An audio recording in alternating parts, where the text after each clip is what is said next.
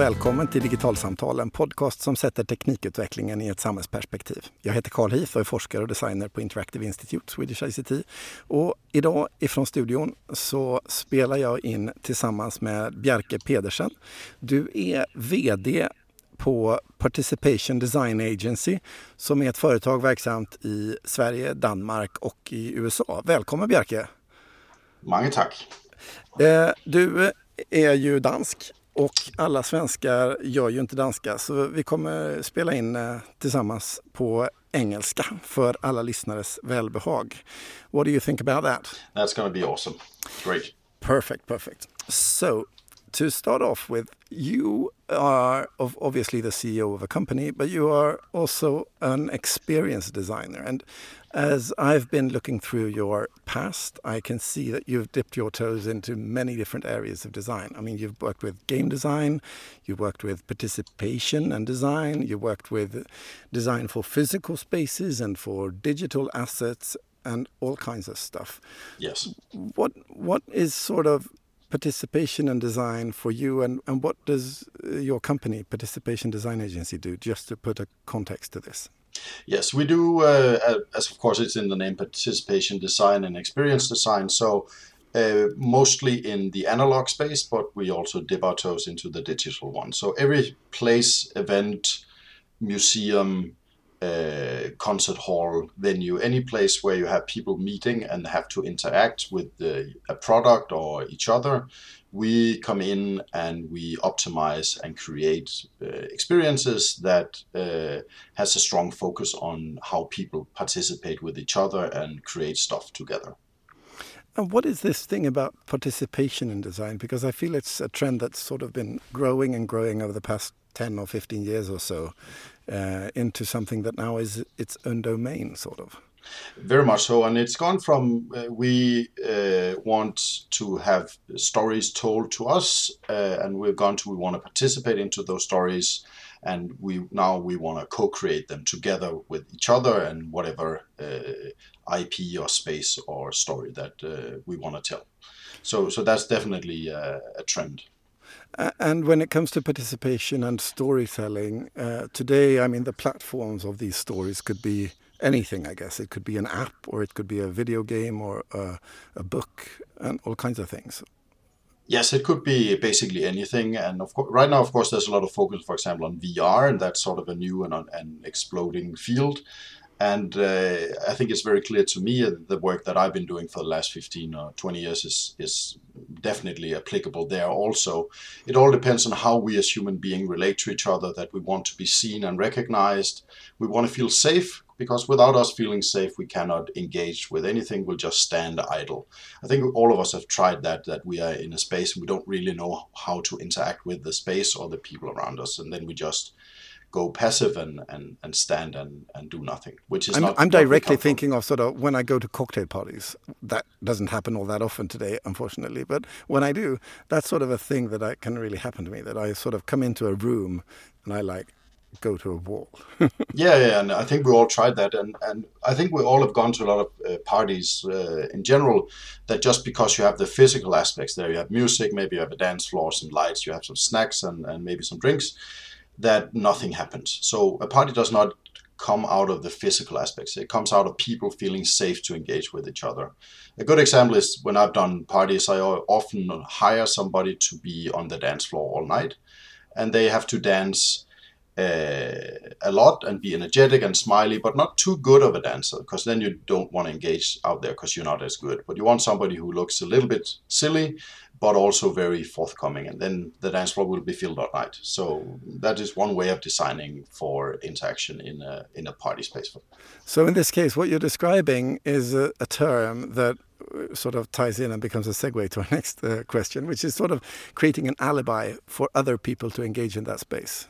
Exactly. So uh, we've uh, coined the term alibi for interaction. That we, as I said, as human beings, need some sort of alibi to step into that unknown space where the magic happens. So we want to be safe in our bubble, but if we provide a space uh, for people that where they can feel safe and want to explore, then they will grab that alibi and and move into the uh, the unknown. A great example is we've all been to a costume party and wearing a mask and we behave a little bit different when we have a mask on. So you can say that we create uh, masks for people to engage.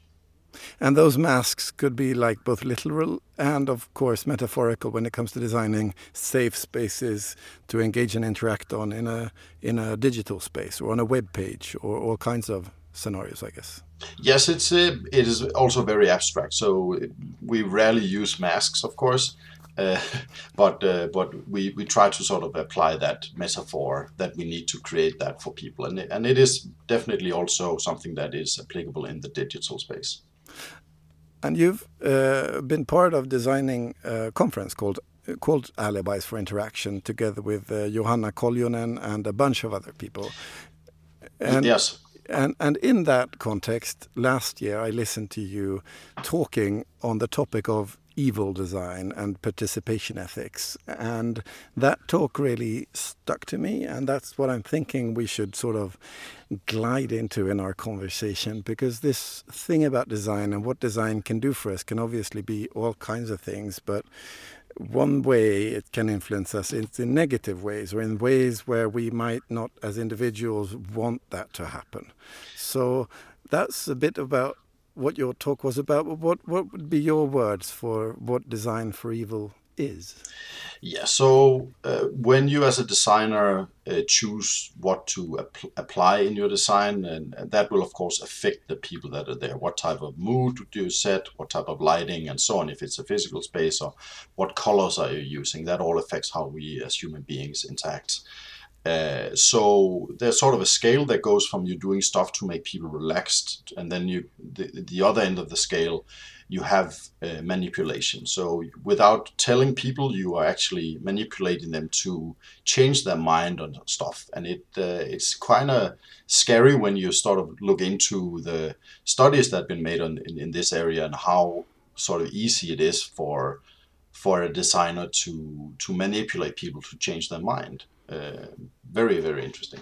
So what you're saying is that as a designer, you have this tool, this sort of cognitive tool, to make a change in reality by design, and that change in reality can alter people's perceptions or behaviors in a way that they themselves might not be aware of. Exactly. So and when that is is a negative thing, that would be what you would call design for evil. That is correct. That is exactly what I mean. So uh, it it, the design tool in itself in, in itself is of course, of course not evil, but you can apply it in a way where you manipulate people to make the choices you want more than the choices that they want, and do it without them realizing it.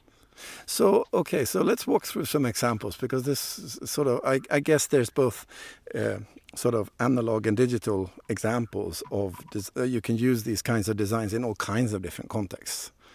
Yeah, so uh, a, a, couple of examples of something that uh, where you sort of where you can manipulate people without it being evil per se is, for example, if you if you have a dinner party and you serve food on uh, smaller plates, then people eat less.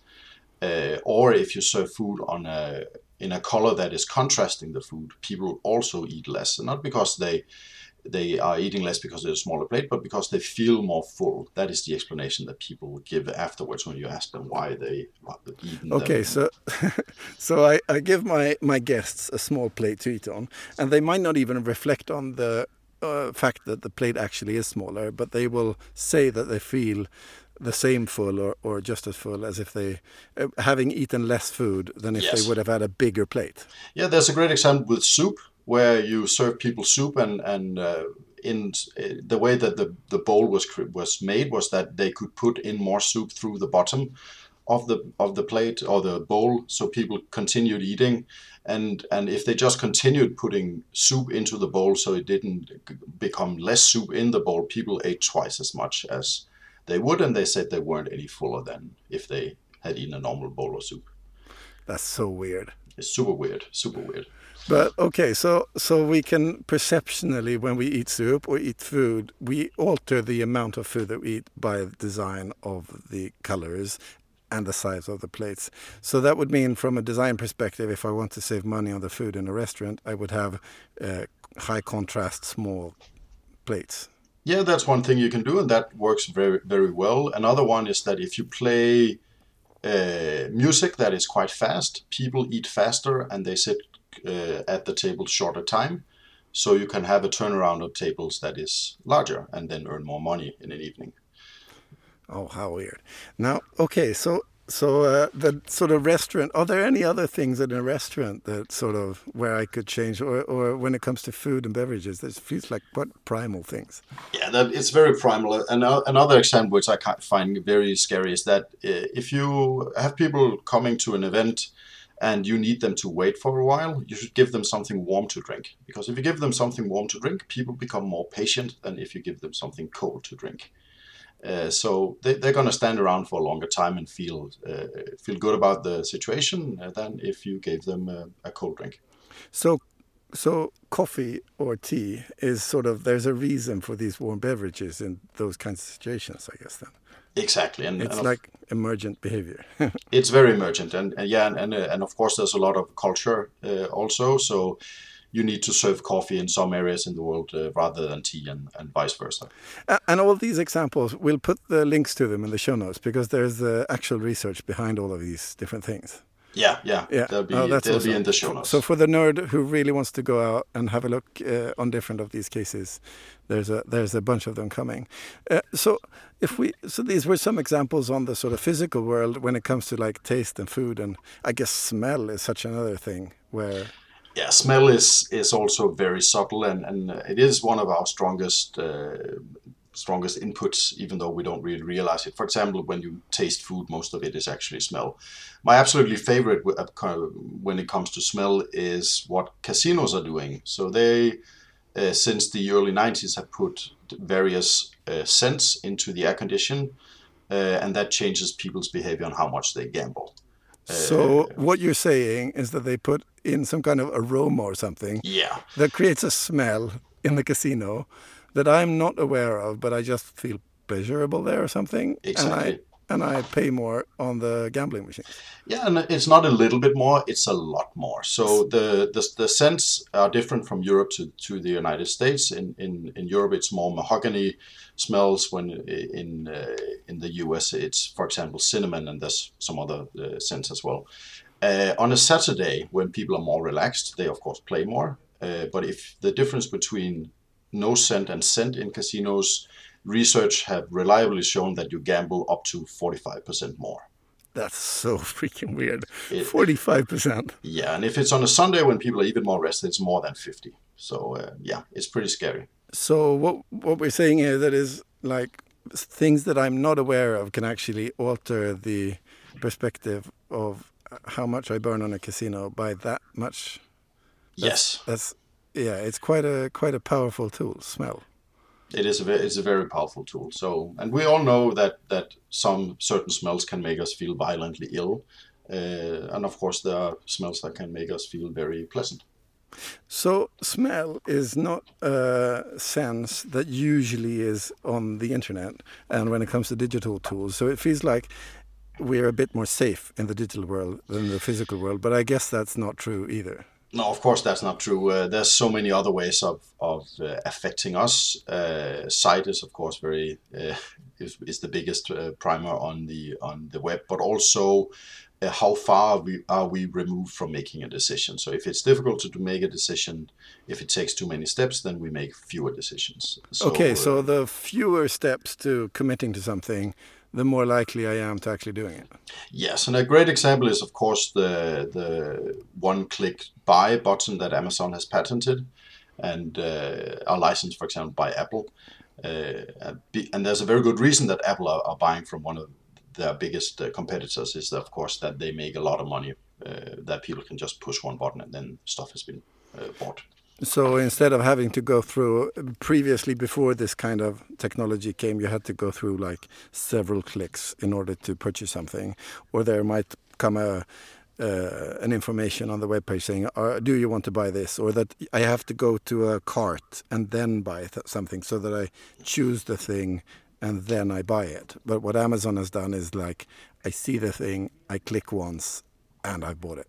Yeah, and they have all your information. They'll ship it right to you, and so on and so forth. And, yeah, because I think to note when it comes to Amazon is that they have the shipping services, especially in the USA, where they have the same day delivery in many parts of the country, so that when you have pressed that one click buy thing, it will show up on your door an hour or two later which is quite powerful, obviously. It is super powerful, and that's of, and they're of course trying to bring that time uh, down. So that, that's why they're working on all sorts of projects to make that go as fast as possible. And of course, the most talked about was uh, drones let's see if that happens or not. It, uh, but uh, if you could get yeah, and on uh, Digital Samtal, we've talked about the Amazon before and a product that they've done. When we had a um, one of our shows just discussing audio and the internet and how these kinds of audio assistants are coming into our life. And I can imagine that the Amazon Echo is an interesting device from this design aspect as well, because it's basically a a, a, speaker and an audio device in your kitchen which you can speak to and get answers from uh, uh, Amazon's uh, Echo device uh, called Alexa.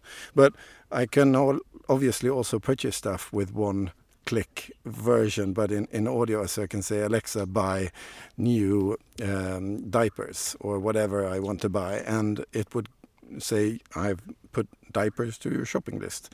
And then it's sort of serviced and done and it shows up on the doorstep as well. And in that case, I guess the design would be that they've actually put this thing in my kitchen.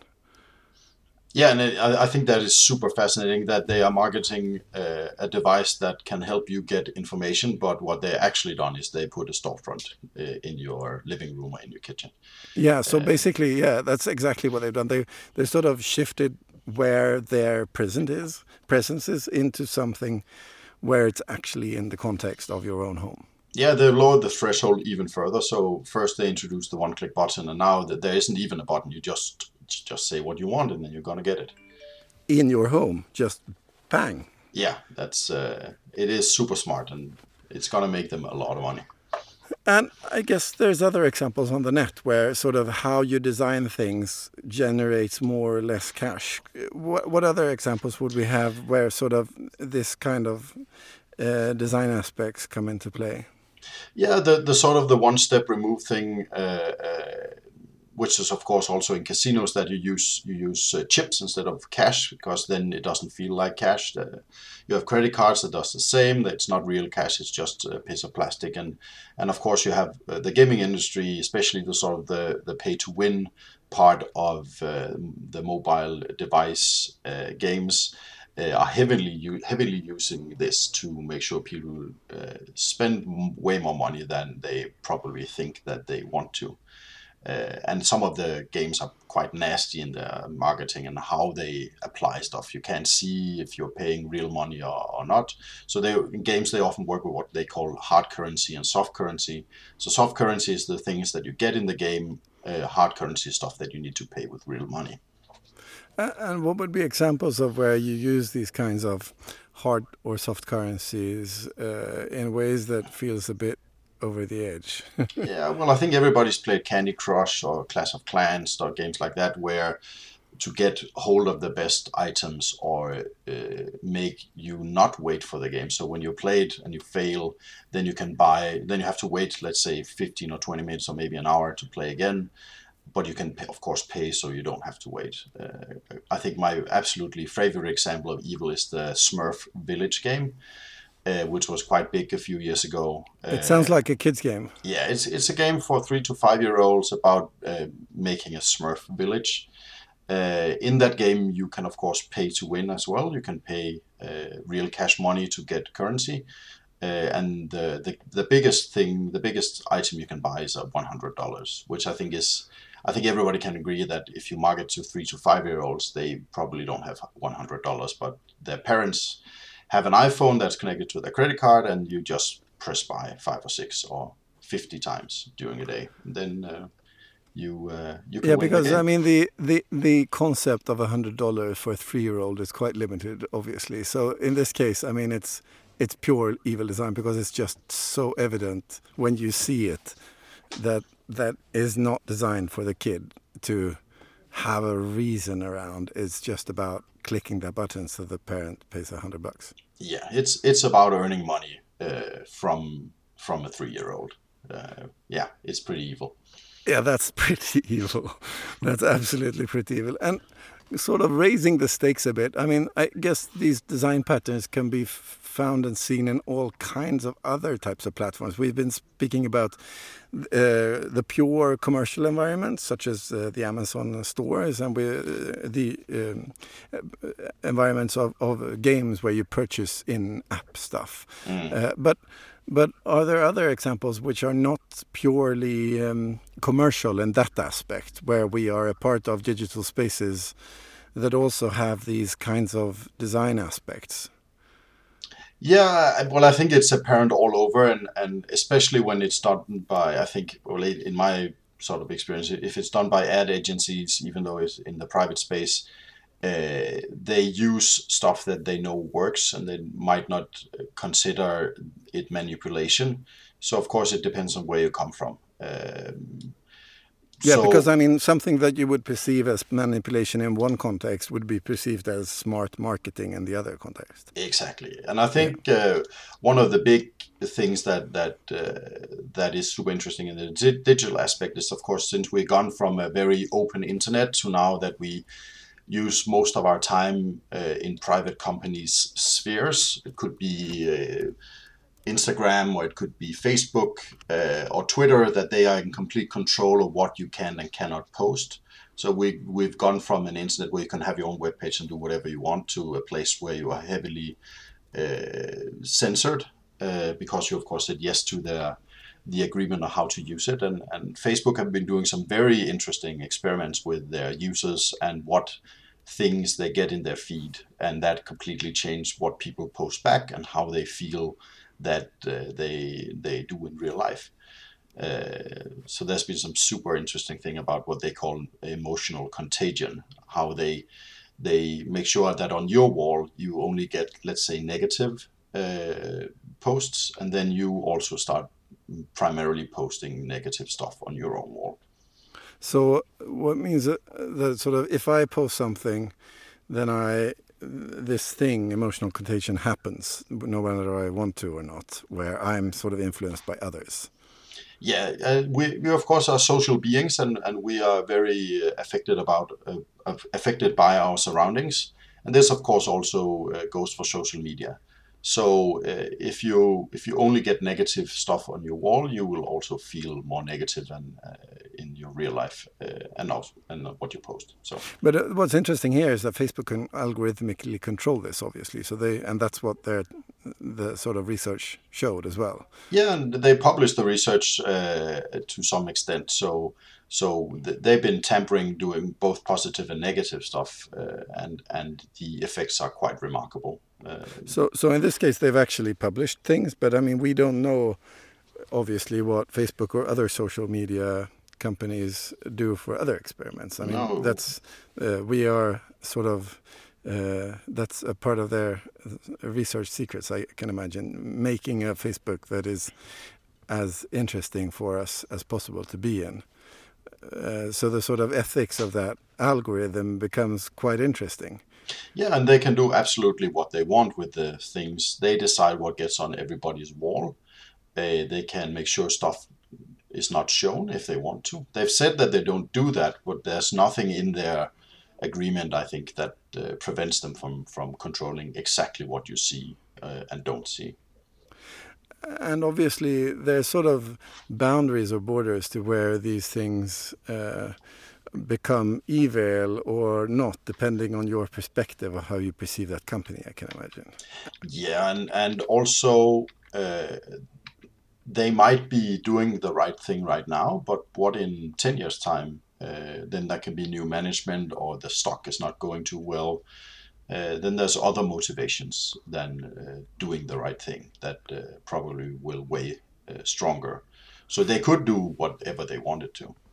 and when it's also the case, uh, you mentioned, I mean, that they have written in their their agreements with us users that we agree to when we bring on those services that basically they can change and alter whatever they want and they also store a lot of data about us for indefinite amount of time and we also sign off the use for those kinds of things. But we do that really just by scrolling this like 15 page user agreement and signing OK without really reading the hard data. And I mean, somewhere we've become used to doing that kind of practice as a kind of design feature in and of itself on the web, where it doesn't feel that bad because we're so used to clicking OK to weird agreements that we don't have a clue, clue about the contents of. Exactly, and, and those agreements are also designed in a way that we don't care about them. It's a wall of text. The text is fairly small. Often it's it's like a dark gray on a lighter gray background, uh, and so on. A few of them actually want you to go through the bottom before you click it uh, to sort of help you a little bit of maybe reading it. Uh, but but most of them don't really want you to engage with it. They just want to use your service as quickly as possible. But I mean, uh, okay, so I'd put the question then, but if they put out these uh, statements uh, in big letters on a, uh, so that they're exposed, would we uh, would we become pissed off then, or would we like get used to that as well? I think we'll get used to it also, but but it would take a little bit longer time. I remember, uh, I don't know if it's one year, two years ago, when when Facebook changed the Messenger app for both iPhone and Android, where they they wrote that now they're listening into everything that is being said so they can target ads better. So if you listen to a specific type of music, then they can put an ad in Facebook with that music, for example. Uh, I think that's pretty scary that everybody with a messenger app on their phone are being surveillanced at all times. But it's interesting because I mean the other day. Uh, the uh, Mark Zuckerberg at Facebook posted an Instagram uh, photo of himself uh, celebrating the 500 millionth user on Instagram or something like that. And in that picture, uh, people observed that he himself had actually muffled the microphone and taped over his webcam uh, on his computer. Uh, and it's interesting that sort of uh, there's this like duality of things that uh, companies need all this data and this information in order to gather things, but on a sort of very personal level, obviously, uh, if you know about these things, you take uh, quite large things into consideration, such as in Mark's case when he actually tapes over it. Uh, yeah. And most security people would agree, I think, that I mean that's a good practice to do if you are the CEO of a large company to be precautious of your technology, I guess. Yeah, and everybody I know that works in security has taped over everything. Uh, so yeah, I think uh, it's a smart thing to do. And sort of this brings us into the sort of issues of ethics, and uh, because now we've discussed all kinds of different examples on how easily we are manipulated, both in the physical world and on the internet, uh, often in ways where we ourselves, as a customer or a consumer or as a citizen or a user, uh, whatever title or aspect we have, we are often unaware that this even happens and that our behavior is altered in one way or the other. So, my question to you as a designer would obviously be sort of how do you, as a designer, feel that you should work when it comes to ethics of participation. And uh, how how can you assure me as a user or a customer or whatever I am uh, that what I am experiencing is to the best of my interests? Yeah I think there's sort of a two-step thing to it. The first one is is of course to be aware that any action that you do any design that you do has a consequence I talk in in our company. We talk a lot about designable surfaces. That every surface, uh, physical or abstract, uh, is designable, and all of them has a consequence. Even stuff that you normally don't think about, uh, they will have a consequence. And such as the plate, or all plate. of these examples that we've gone into now. Yeah, exactly. And all of that has consequences to how people interact with your design, whether it's digital or, or, or physical. Uh, so, so the first one is of course to to do some research, look into uh, whatever uh, re- research that's out there that that explains how we act, act, and interact as human beings. And the next thing is of course to be aware that when you design, you will have there will be consequences with everything. Uh, and sort of the external, the second part of it is of course you need to be honest and transparent to your users. Uh, always tell them everything that you do. There's of course a problem with that, which is um, your users rarely want to know all aspects of your design process but I think you should look into what you're doing and, and see if there's stuff in there that you think would be smart for people to know. Uh, and the the sort of the final thing, the, and this is the overarching one, is that don't be uh, don't be evil. and I know that sounds pretty vague, but I think when you look into if you want to do this type of design or not, very like one or the other, uh, is this where where where where is this thing on the scale from from doing something that is interesting and good for everybody or in the very manipulative evil end of the scale? And the further you feel that you're down the the manipulative scale you should probably not do it so yeah, so so as a as a designer, I mean, there's basically you have to. There, there's no way uh, for an outsider, sort of during a design phase to phase of a project, to see this. You only see it in the end result, uh, and obviously also um, in a digital system that is designed, very many of those things are under the uh, sort of behind the scenes in a in a server somewhere or hidden in code. So so very often when it comes to sort of the digital surfaces of things, it might be really really hard as a user to understand that these things happen, and therefore also as a designer, my incitement to sort of uh, say anything about this is also quite low, I guess. Yeah, it's super low, and, it, and I think it, it's again designed so when you do something in the physical space, you're very close to your user. But when you're one step removed, or in many cases when it's digital, many steps removed from your user, it's way easier as a designer to sort of say, mm, I don't, I don't care about those people because I'm never going to see them. But but that's when the sort of don't be don't be evil part of it uh, shows up. That you need to make sure that that you're actually doing something good in the world because there's enough people doing bad. But so if I'm a, a, a, sort of public body and I want to purchase um, an app uh, to do something or whatever it could be. And I meet this uh, company and I meet their designers.